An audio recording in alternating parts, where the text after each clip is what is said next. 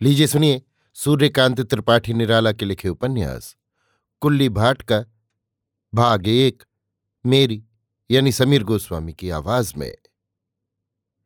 बहुत दिनों की इच्छा, एक जीवन चरित लिखूं, अभी तक पूरी नहीं हुई। चरित नायक नहीं मिल रहा था, ठीक जिसके चरित में नायकत्व प्रधान हो। बहुत आगे पीछे दाएँ बाएँ देखा, कितने जीवन चरित पढ़े, सब में जीवन से चरित ज़्यादा। भारत के कई महापुरुषों के पढ़े। स्वहस्त लिखित। भारत पराधीन है, चरित बोलते हैं। बहुत दिनों की समझ सत्य कमज़ोरी है। शहजोरी उसकी प्रतिक्रिया। अगर चरित में अंधेरा छिपा, प्रकाश आँखों में चकाचौंध पैदा करता है, जो किसी तरह भी देखना नहीं, जड़ पकड़ गई। याद आया, कहीं पढ़ा था, बंबई के सिनेमा स्टारों की सर्र से दीवार पर चढ़ने की करामात देखकर रंगे कृत्य में आए, सत्य से अज्ञ, बाहर के किसी प्रेमी कार्यकर्ता ने कमर तोड़ ली है। बड़ी खुशी हुई।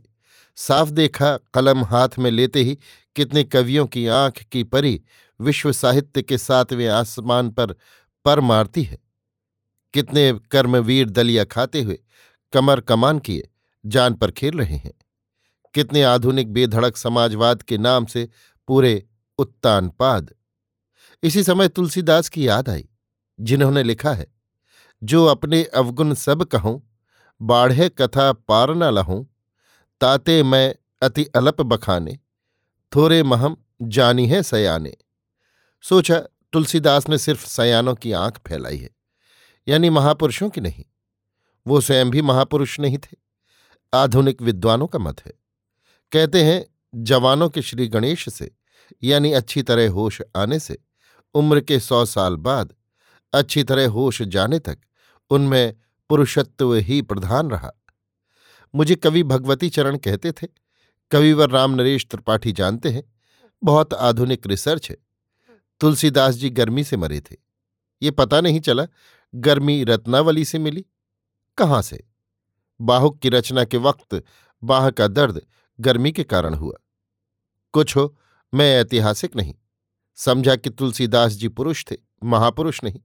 महापुरुष अकबर था। दीने इलाही चलाया, हर कौम की बेटी ब्याही, चेले बनाए।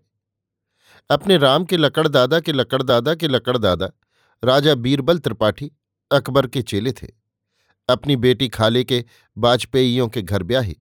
तब से वाजपेयी वंश में भी महापुरुषत्व का असर है। यो ट्रिपल लकड़दादा का प्रभाव कुल कनबजिया कुलीनों पर पड़ा।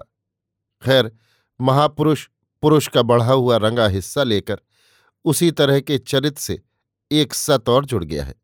साहित्यिक की निगाह में ये साबुन का उपयोगितावाद है, अर्थात सिर्फ़ साफ़ होता है, वो भी कपड़ा, रास्ता, घर या दिमाग नहीं। अगर वाद लें, जैसे समाजवाद पैर बढ़ाए है तो वो भी अकेला साहित्य नहीं ठहरता। साहित्य पुरुष का एक रोया सिद्ध होता है। मैं तलाश में था कि ऐसा जीवन मिले, जिससे पाठक चरितार्थ हो। इसी समय कुल्ली भाट मरे। अभी आप सुन रहे थे सूर्यकांत त्रिपाठी निराला के लिखे उपन्यास, कुल्ली भाट का भाग एक, मेरी यानी समीर गोस्वामी की आवाज़ में।